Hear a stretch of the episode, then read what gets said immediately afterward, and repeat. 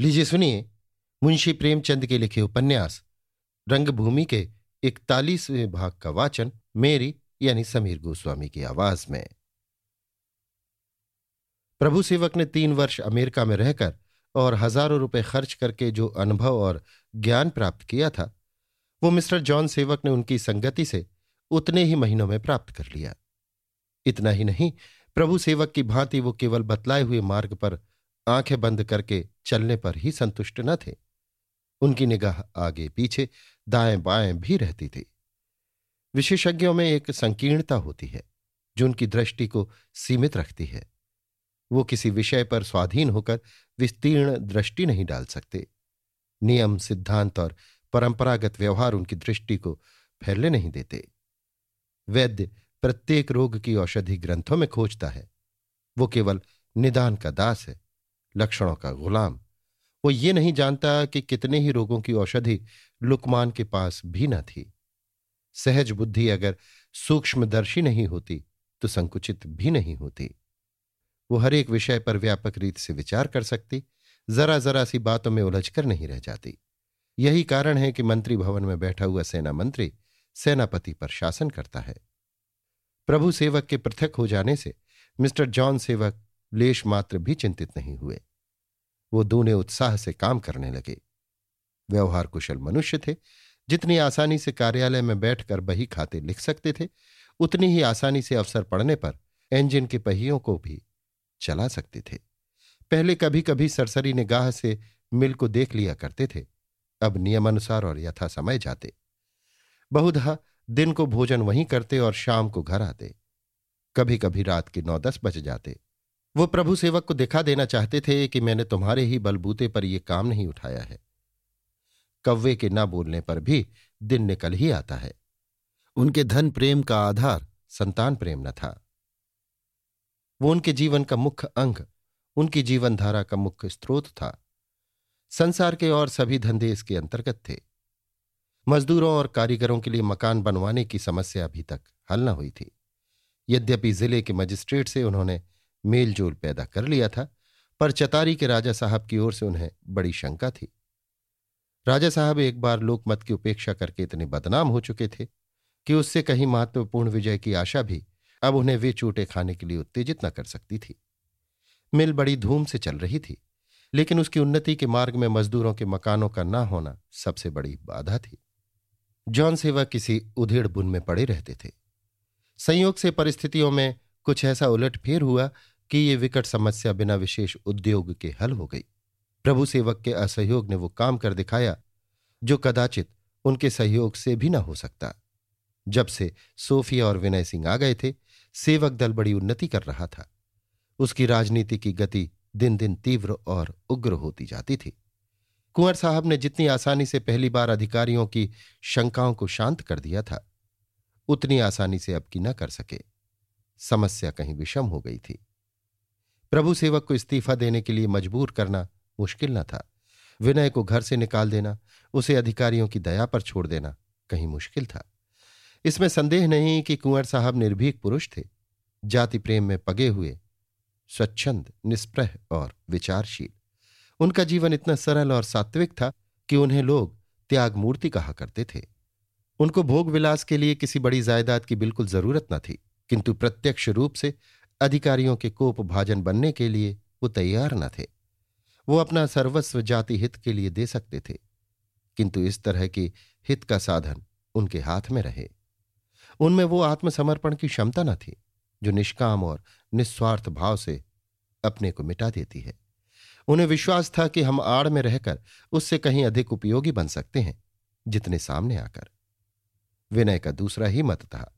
वो कहता था, हम जायदाद के लिए अपनी आत्मिक स्वतंत्रता की हत्या क्यों करें? हम जायदाद के स्वामी बनकर रहेंगे, उनके दास बनकर नहीं। अगर संपत्ति से निवृत्ति ना प्राप्त कर सके तो इस तपस्या का प्रयोजन ही क्या? ये तो गुनाह बेलज्जत है। निवृत्ति ही के लिए तो ये साधना की जा रही है। कुंवर साहब इसका ये जवाब देते कि हम इस जायदाद के स्वामी नहीं, केवल रक्षक हैं। ये आने वाली संतानों की धरोहर मात्र है। हमको क्या अधिकार है कि भावी संतान से वो सुख और समृद्धि छीन लें जिसके वे वारिस होंगे? बहुत संभव है वे इतने आदर्शवादी न हों या उन्हें परिस्थिति के बदल जाने से आत्मत्याग की जरूरत ही ना रहे। यह भी संभव है कि उनमें वे स्वाभाविक गुण ना हो जिनके सामने संपत्ति की कोई हस्ती नहीं। ऐसी ही युक्तियों से वो विनय का समाधान करने की विफल चेष्टा किया करते थे। वास्तव में बात यह थी कि जीवन पर्यंत ऐश्वर्य का सुख और सम्मान भोगने के पश्चात वो निवृत्ति का यथार्थ आशय ही न ग्रहण कर सकते थे। वो संतान के लिए संपत्ति न चाहते थे, संपत्ति के लिए संतान चाहते थे। जायदाद के सामने संतान का स्थान गौण था। उन्हें अधिकारियों की खुशामद से घृणा थी। हुक्काम की हाँ में हाँ मिलाना ही समझते थे, किंतु हुक्काम की नजरों में गड़ना, उनके हृदय में खटकना, इस हद तक कि वे शत्रुता पर तत्पर हो जाएं, उन्हें बेवकूफी मालूम होती थी। कुंवर साहब के हाथों में विनय को सीधी राह पर लाने का एक ही उपाय था, और वो ये कि सोफिया से उसका विवाह हो जाए। इस बेड़ी में जकड़कर उसकी उद्दंडता को वो शांत करना चाहते थे, लेकिन अब जो कुछ विलंब था वो सोफिया की ओर से। सोफिया को अब भी भय था कि यद्यपि रानी मुझ पर बड़ी कृपा दृष्टि रखती हैं, पर दिल से उन्हें ये संबंध पसंद नहीं। उसका ये भय सर्वथा कारण भी न था। रानी भी सोफिया से प्रेम कर सकती थी और करती थी, उसका आदर कर सकती थी और करती थी, पर अपनी वधू में वो त्याग और विचार की अपेक्षा लज्जाशीलता, सरलता, संकोच और कुल प्रतिष्ठा को अधिक मूल्यवान समझती थी।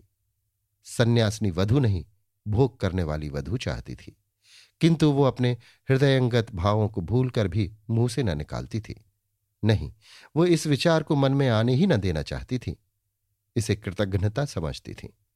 कुंवर साहब कई दिन तक इसी संकट में पड़े रहे। मिस्टर जॉन सेवक से बातचीत किए बिना विवाह कैसे ठीक होता? आखिर एक दिन इच्छा न होने पर भी विवश होकर उनके पास गए। संध्या हो गई थी। मिस्टर सेवक अभी अभी मिल से लौटे थे और मजदूरों के मकानों की स्कीम सामने रखे हुए कुछ सोच रहे थे। कुंवर साहब को देखते ही उठे और बड़े तपाक से हाथ मिलाया। कुंवर साहब कुर्सी पर बैठते हुए बोले, आप विनय और सोफिया के विवाह के विषय में क्या निश्चय करते हैं? आप मेरे मित्र और सोफिया के पिता हैं और दोनों ही नाते से मुझे आपसे ये कहने का अधिकार है कि अब इस काम में देर न कीजिए। जॉन सेवक, मित्रता के नाते आप मुझसे चाहे जो सेवा ले सकते हैं, लेकिन गंभीर भाव से, सोफिया के पिता के नाते मुझे कोई निश्चय करने का अधिकार नहीं। उसने मुझे इस अधिकार से वंचित कर दिया, नहीं तो उसे इतने दिन यहां आए हो गए, क्या ये एक बार भी यहां तक न आती। उसने हमसे ये अधिकार छीन लिया। इतने में मिसेस सेवक भी आ गई। पति की बातें सुनकर बोली, मैं तो मर जाऊंगी लेकिन उसकी सूरत न देखूंगी। हमारा उससे अब कोई संबंध नहीं रहा। कुंवर, आप लोग सोफिया पर अन्याय कर रहे हैं। जब से वो आई है एक दिन के लिए भी घर से नहीं निकली। इसका कारण केवल संकोच है और कुछ नहीं।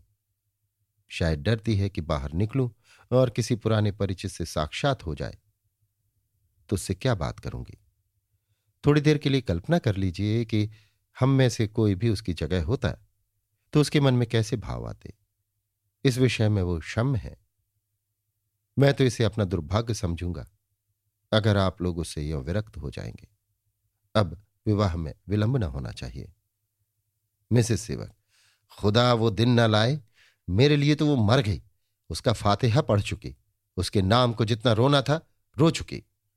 कुंवर, ये ज्यादती आप लोग मेरी रियासत के साथ कर रहे हैं। विवाह एक ऐसा उपाय है जो विनय की उद्दंडता को शांत कर सकता है। जॉन सेवक, मेरी तो सलाह है कि आप रियासत को कोर्ट ऑफ वार्ड्स के सुपुर्द कर दीजिए।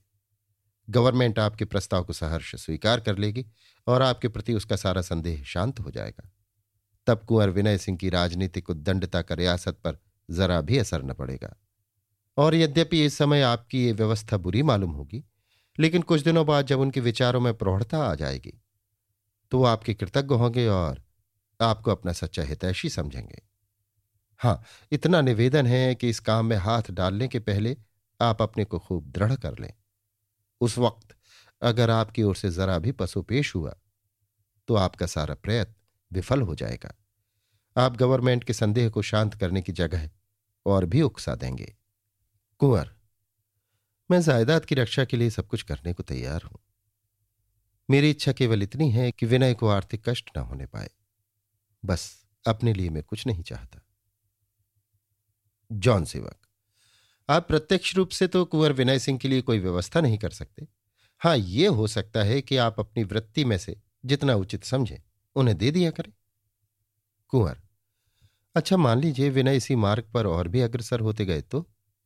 जॉन सेवक, तो उन्हें रियासत पर कोई अधिकार ना होगा। कुंवर, लेकिन उनकी संतान को तो ये अधिकार रहेगा। जॉन सेवक, अवश्य। कुंवर, गवर्नमेंट स्पष्ट रूप से ये शर्त मंजूर कर लेगी? जॉन सेवक, ना मंजूर करने का कोई कारण नहीं मालूम पड़ता। कुंवर, ऐसा तो ना होगा कि विनय के कामों का फल उसकी संतान को भोगना पड़े, सरकार रियासत को हमेशा के लिए जब्त कर ले? ऐसा दो एक जगह हुआ है, बरार ही को देखिए। जॉन सेवक, कोई खास बात पैदा हो जाए तो नहीं कह सकते, लेकिन सरकार की ये नीति कभी नहीं रही।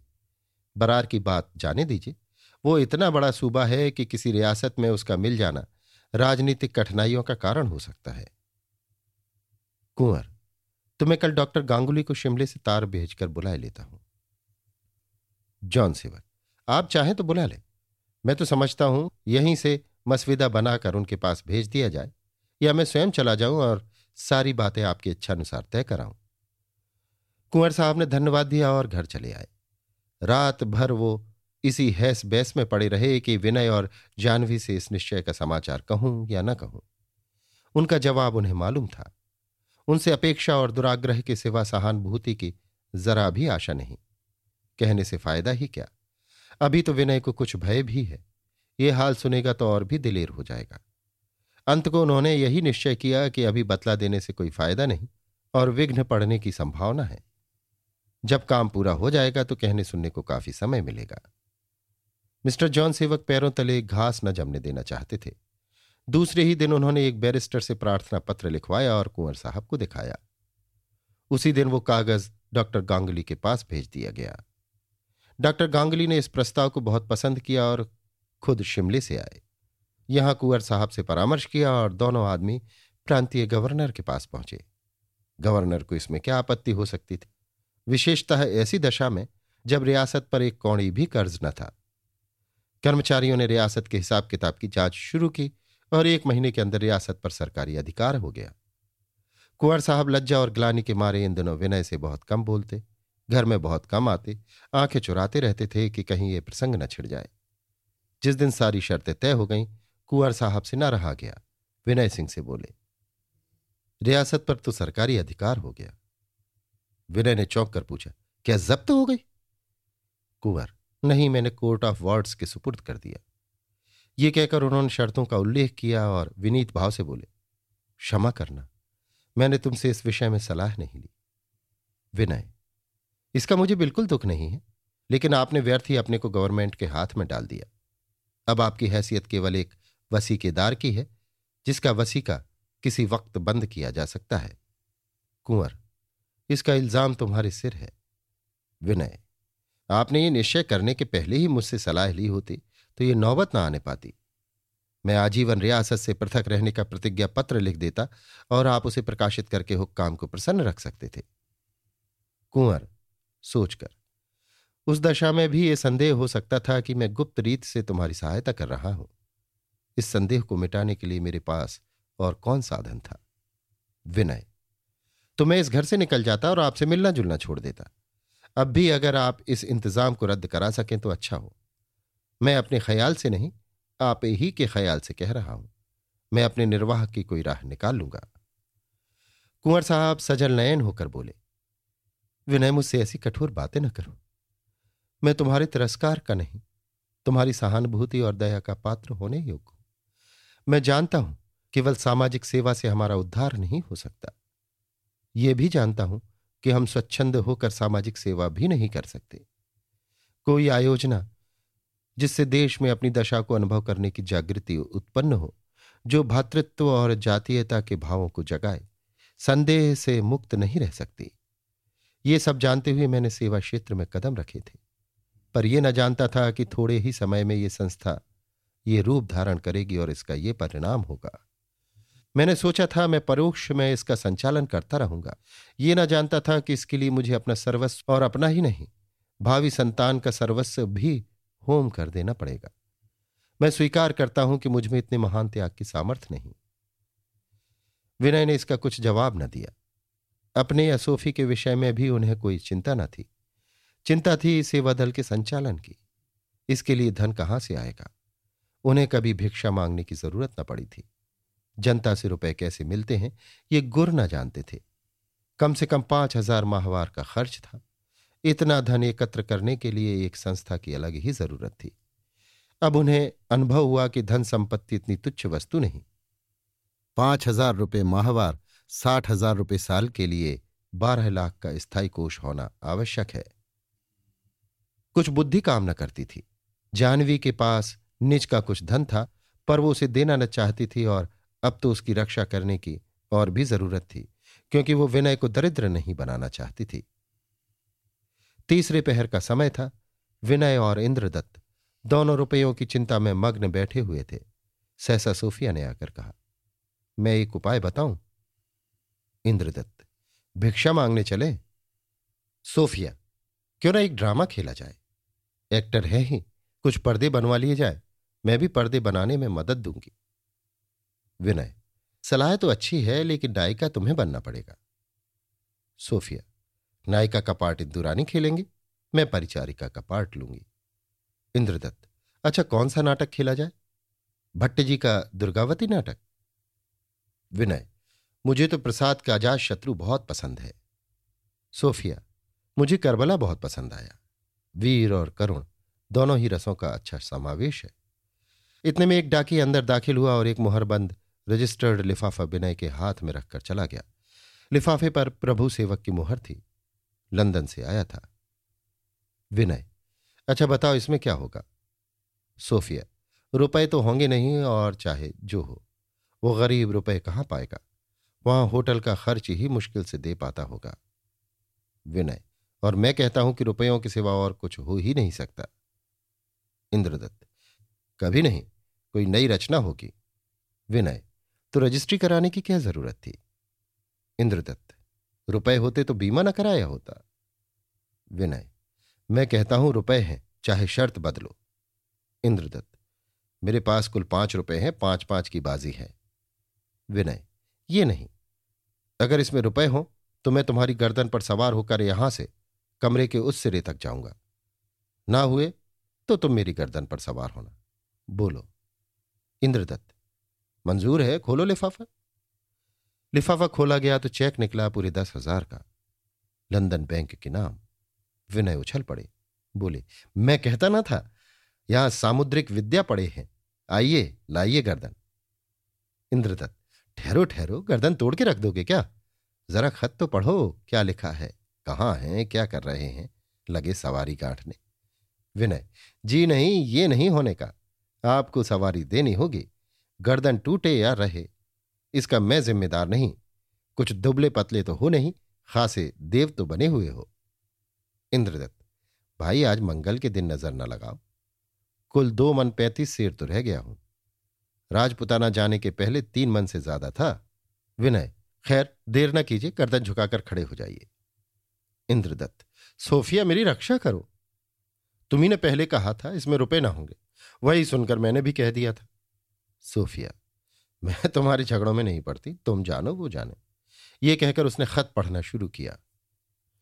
प्रिय बंधुवर, मैं नहीं जानता कि मैं ये पत्र किसे लिख रहा हूं। कुछ खबर नहीं कि आजकल व्यवस्थापक कौन है, मगर सेवक दल से मुझे अब भी वही प्रेम है जो पहले था। उसकी सेवा करना अपना कर्तव्य समझता हूं। आप मेरा कुशल समाचार जानने के लिए उत्सुक होंगे। मैं पूना ही में था कि वहां के गवर्नर ने मुझे मुलाकात करने को बुलाया। उनसे देर तक साहित्य चर्चा होती रही। एक ही मर्मज्ञ है, हमारे देश में ऐसे रसिक कम निकलेंगे। विनय, उसका कुछ हाल नहीं मालूम हुआ के सिवा मैंने और किसी को इतना काव्यरस चतुर नहीं पाया। इतनी सजीव सहृदयता थी। गवर्नर महोदय की प्रेरणा से मैं यहां आया और जब से आया हूं आतिथ्य का अविरल प्रवाह हो रहा है। वास्तव में जीवित राष्ट्र ही गुणियों का आदर करना जानते हैं। बड़े ही सहृदय, उदार, स्नेहशील प्राणी हैं। मुझे इस जाति से अब श्रद्धा हो गई है और मुझे विश्वास हो गया कि इस जाति के हाथों हमारा अहित कभी नहीं हो सकता। कल यूनिवर्सिटी की ओर से मुझे एक अभिनंदन पत्र दिया गया। साहित्य सेवियों का ऐसा समारोह मैंने काहे को कभी देखा था। महिलाओं का स्नेह और सत्कार देखकर मैं मुग्ध हो गया। 2 दिन पहले इंडिया हाउस में भोज था। आज साहित्य परिषद ने निमंत्रित किया है, कल लिबरल एसोसिएशन दावत देगा, परसों पारसी समाज का नंबर है। उसी दिन यूनियन क्लब की ओर से पार्टी दी जाएगी। मुझे स्वप्न में भी आशा न थी कि मैं इतना जल्द बड़ा आदमी हो जाऊंगा। मैं ख्याति और सम्मान के निंदकों में नहीं हूं। इसके सिवा गुड़ियों को और क्या पुरस्कार मिल सकता है। मुझे कब मालूम हुआ कि मैं क्या करने के लिए संसार में आया हूं, मेरे जीवन का उद्देश्य क्या है। अब तक भ्रम में पड़ा हुआ था। अब से मेरे जीवन का मिशन होगा प्राच्य और पाश्चात्य को प्रेम सूत्र में बांधना, पारस्परिक द्वंद्व को मिटाना और दोनों में समान भावों को जागृत करना। मैं यही व्रत धारण करूंगा। पूर्व ने किसी जमाने में पश्चिम को धर्म का मार्ग दिखाया था, अब उसे प्रेम का शब्द सुनाएगा, प्रेम का पथ दिखाएगा। मेरी कविताओं का पहला संग्रह मैकमिलन कंपनी द्वारा शीघ्र प्रकाशित होगा। गवर्नर महोदय मेरी उन कविताओं की भूमिका लिखेंगे। इस संग्रह के लिए प्रकाशकों ने मुझे 40,000 रुपये दिए हैं। इच्छा तो यही थी कि ये सब रुपये अपनी प्यारी संस्था को भेंट करता, पर विचार हो रहा है कि अमेरिका की सैर भी करूं, इसलिए इस समय जो कुछ भेजता हूं उसे स्वीकार कीजिए। मैंने अपने कर्तव्य का पालन किया है, इसलिए धन्यवाद की आशा नहीं रखता। हाँ, इतना निवेदन करना आवश्यक समझता हूं कि आपको सेवा के उच्च आदर्शों का पालन करना चाहिए और राजनीतिक परिस्थितियों से विरक्त होकर वसुधैव कुटुंबकम के प्रचार को अपना लक्ष्य बनाना चाहिए। मेरे व्याख्यानों की रिपोर्ट आपको यहाँ के समाचार पत्रों में मिलेगी। आप देखेंगे कि मेरे राजनीतिक विचारों में कितना अंतर हो गया है। मैं अब स्वदेशी नहीं सर्वदेशीय हूं। अखिल संसार मेरा स्वदेश है, प्राणी मात्र से मेरा बंधुत्व है और भौगोलिक तथा जातीय सीमाओं को मिटाना मेरे जीवन का उद्देश्य है। प्रार्थना कीजिए कि अमेरिका से सकुशल लौट आऊं। आपका सच्चा बंधु प्रभु सेवक। सोफिया ने पत्र मेज पर रख दिया और गंभीर भाव से बोली, इसके दोनों ही अर्थ हो सकते हैं, आत्मिक उत्थान या पतन। मैं तो पतन ही समझती हूं। विनय, क्यों उत्थान क्यों नहीं? सोफिया, इसलिए कि प्रभु सेवक की आत्मा श्रृंगार प्रिय है, वो कभी स्थिर चित्त नहीं रहे। जो प्राणी सम्मान से इतना फूल उठता है वो उपेक्षा से इतना ही हताश भी हो जाएगा। विनय, ये कोई बात नहीं, कदाचित मैं भी इसी तरह फूल उठता, ये तो बिल्कुल स्वाभाविक है। यह उनकी क्या कद्र हुई, मरते दम तक गुमनाम पड़े रहते। इंद्रदत्त, जब हमारे काम के नहीं रहे तो प्रसिद्ध हुआ करें। ऐसे विश्व प्रेमियों से कभी किसी का उपकार ना हुआ है ना होगा। जिसमें अपना नहीं उसमें पराया क्या होगा। सोफिया, सार्वदेशिकता हमारे कई कवियों को ले डूबी, इन्हें भी ले डूबेगी। इनका होना ना होना हमारे लिए दोनों बराबर हैं, बल्कि मुझे तो अब इनसे हानि पहुंचने की शंका है। मैं जाकर अभी इस पत्र का जवाब लिखती हूं। ये कहते हुए सोफिया वो पत्र हाथ में लिए हुए अपने कमरे में चली गई। विनय ने कहा, क्या करूं, रुपए वापस कर दूं? इंद्रदत्त, रुपए क्यों वापस करोगे? उन्होंने कोई शर्त तो की नहीं है। मित्रोचित सलाह दी है और बहुत अच्छी सलाह दी है। हमारा भी तो वही उद्देश्य है।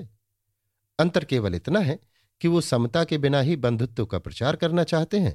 हम बंधुत्व के लिए समता को आवश्यक समझते हैं। विनय, यों क्यों नहीं कहते कि बंधुत्व समता पर ही स्थित है। इंद्रदत्त, सोफिया देवी खूब खबर लेंगी। विनय, अच्छा अभी रुपए रख लेता हूं, पीछे देखा जाएगा। इंद्रदत्त, 2-4 ऐसे मित्र और मिल जाएं तो हमारा काम चल निकले। विनय, सोफिया का ड्रामा खेलने की सलाह कैसी है? इंद्रदत्त, क्या पूछना, उनका अभिनय देखकर लोग दंग रह जाएंगे। विनय, तुम मेरी जगह होते तो उसे स्टेज पर लाना पसंद करते। इंद्रदत्त, पेशा समझकर तो नहीं, लेकिन परोपकार के लिए स्टेज पर लाने में शायद मुझे आपत्ति ना होगी। विनय, तो तुम मुझसे कहीं ज्यादा उदार हो। मैं तो इसे किसी हालत में पसंद ना करूंगा। हाँ, ये तो बताओ, सोफिया आजकल कुछ उदास मालूम होती है। कल इसने मुझसे जो बातें की वे बहुत निराशाजनक थी। उसको भय है कि उसी के कारण रियासत का ये हाल हुआ है। माताजी तो उस पर जान देती हैं, पर वो उनसे दूर भागती है। फिर वही आध्यात्मिक बातें करती है जिसका आशय आज तक मेरी समझ में नहीं आया। मैं तुम्हारे पांव की बेड़ी नहीं बनना चाहती, मेरे लिए केवल तुम्हारी स्नेह दृष्टि काफी है और जाने क्या क्या। और मेरा ये हाल है कि घंटे भर भी उसे न देखूं तो चित्त विकल हो जाता है। इतने में मोटर की आवाज आई और एक क्षण में इंदु आ पहुंची। इंद्रदत्त, आइए इंदुरानी आइए, आप ही का इंतजार था। इंदु, झूठे हो, मेरी इस वक्त जरा भी चर्चा ना थी। रुपए की चिंता में पड़े हुए हो। इंद्रदत्त, तो मालूम होता है आप कुछ लाई हैं। लाइए, वास्तव में हम लोग बहुत चिंतित हो रहे थे। इंदु, मुझसे मांगते हो? मेरा हाल जानकर भी? एक बार चंदा देकर हमेशा के लिए सीख गई। विनय से, सोफिया कहाँ है? अम्मा जी तो अब राजी है ना? विनय, किसी के दिल की बात कोई क्या जाने। इंदु, मैं तो समझती हूं अम्मा जी राजी भी हो जाएं तो भी तुम सोफी को ना पाओगे। तुम्हें इन बातों से दुख तो अवश्य होगा, लेकिन किसी आघात के लिए पहले से तैयार रहना इससे कहीं अच्छा है कि वो आकस्मिक रीत से सिर पर आ पड़े। विनय ने आंसू पीते हुए कहा, मुझे भी कुछ ऐसा ही अनुमान होता है। इंदु, सोफिया कल मुझसे मिलने गई थी। उसकी बातों ने उसे भी रुलाया और मुझे भी। बड़े धर्म संकट में पड़ी हुई है। न तुम्हें निराश करना चाहती है, न माताजी को अप्रसन्न करना चाहती है। न जाने क्यों उसे अब भी संदेह है कि माताजी उसे अपनी वधू नहीं बनाना चाहती। मैं समझती हूं कि ये केवल उसका भ्रम है। वो स्वयं अपने मन के रहस्य को नहीं समझती। वो स्त्री नहीं है, केवल एक कल्पना है, भावों और आकांक्षाओं से भरी हुई। तुम उसका रसास्वादन कर सकते हो, पर उसे अनुभव नहीं कर सकते, उसे प्रत्यक्ष नहीं देख सकते। कवि अपने अंतरतम भावों को व्यक्त नहीं कर सकता, वाणी में इतना सामर्थ्य ही नहीं। सोफिया वही कवि की अंतरतम भावना है। इंद्रदत्त, और आपकी ये सब बातें भी कोरी कवि कल्पना है। सोफिया न कवि कल्पना है और न कोई गुप्त रहस्य, न देवी है, न देवता, न अप्सरा है, न परी। जैसी अन्य स्त्रियां होती हैं वैसी ही एक स्त्री वो भी है। वही उसके भाव हैं, वही उसके विचार हैं। आप लोगों ने कभी विवाह की तैयारी की? कोई भी ऐसी बात की जिससे मालूम हो कि आप लोग विवाह के लिए उत्सुक हैं? तो जब आप लोग स्वयं उदासीन हो रहे हैं तो उसे क्या गरज पड़ी हुई है कि इसकी चर्चा करती फिरे? मैं तो अक्खड़ आदमी हूं। उसे लाख विनय से प्रेम हो, पर अपने मुंह से तो विवाह की बात ना कहेगी। आप लोग वही चाहते हैं जो किसी तरह नहीं हो सकता। इसलिए अपनी लाज की रक्षा करने को उसने यही युक्ति निकाल रखी है। आप लोग तैयारियां कीजिए, फिर उसकी ओर से आपत्ति हो तो अलबत्ता उससे शिकायत हो सकती है। जब देखती है आप लोग स्वयं धुकुर पुकुर कर रहे हैं तो वो भी इन युक्तियों से अपनी आबरू बचाती है। इंदु, ऐसा कहीं भूल कर भी न करना, नहीं तो वो इस घर में भी न रहेगी। इतने में सोफिया वो पत्र लिए हुए आती दिखाई दी जो उसने प्रभु सेवक के नाम लिखा था। इंदु ने बात पलट दी और बोली, तुम लोगों को तो अभी खबर ना होगी, मिस्टर सेवक को पाणीपुर मिल गया। सोफिया ने इंदु के गले मिलते हुए पूछा, पापा वो गांव लेकर क्या करेंगे? इंदु, अभी तुम्हें मालूम ही नहीं। वो मोहल्ला खुदवाकर फेंक दिया जाएगा और वहां के मिल के मजदूरों के लिए घर बनेंगे। इंद्रदत्त, राजा साहब ने मंजूर कर लिया? इतनी जल्द भूल गए? अब कि शहर में रहना मुश्किल हो जाएगा। इंदु, सरकार का आदेश था, कैसे न मंजूर करते। इंद्रदत्त, साहब ने बड़ी दौड़ लगाई, सरकार पर भी मंत्र चला दिया। इंदु, क्यों इतनी बड़ी रियासत पर सरकार का अधिकार नहीं करा दिया? एक राजद्रोही राजा को अपंग नहीं बना दिया? एक क्रांतिकारी संस्था की जड़ नहीं खोद डाली? सरकार पर इतने एहसान करके यही छोड़ देते? चतुर्व्यवसायी ना हुए, कोई राजा ठाकुर हुए। सबसे बड़ी बात तो यह है कि कंपनी ने 25% नफा देकर बोर्ड के अधिकांश सदस्यों को वशीभूत कर लिया। विनय, राजा साहब को पद त्याग कर देना चाहिए था। इतनी बड़ी जिम्मेदारी सिर पर लेने से तो ये कहीं अच्छा होता। इंदु, कुछ सोच समझ कर तो स्वीकार किया होगा। सुना पाणीपुर वाले अपने घर छोड़ने पर राजी नहीं होते। इंद्रदत्त, ना होना चाहिए। सोफिया, जरा चलकर देखना चाहिए वहां क्या हो रहा है। लेकिन कहीं मुझे पापा नजर आ गए तो? नहीं, मैं ना जाऊंगी, तुम ही लोग जाओ। तीनों आदमी पाणीपुर की तरफ चले। अभी आप सुन रहे थे मुंशी प्रेमचंद के लिखे उपन्यास रंगभूमि के 41वें भाग का वाचन मेरी यानी समीर गोस्वामी की आवाज में।